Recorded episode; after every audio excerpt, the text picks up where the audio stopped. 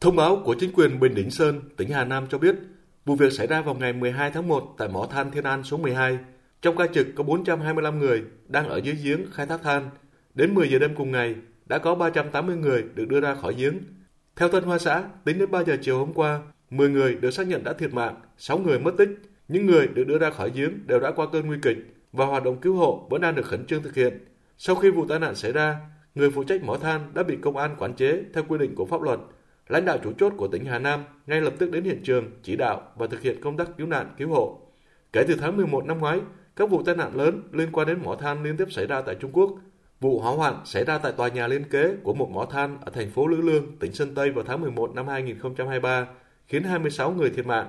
Cũng trong cùng tháng, vụ tai nạn tại mỏ than Song Dương, tỉnh Hắc Long Giang cũng khiến 11 người tử vong.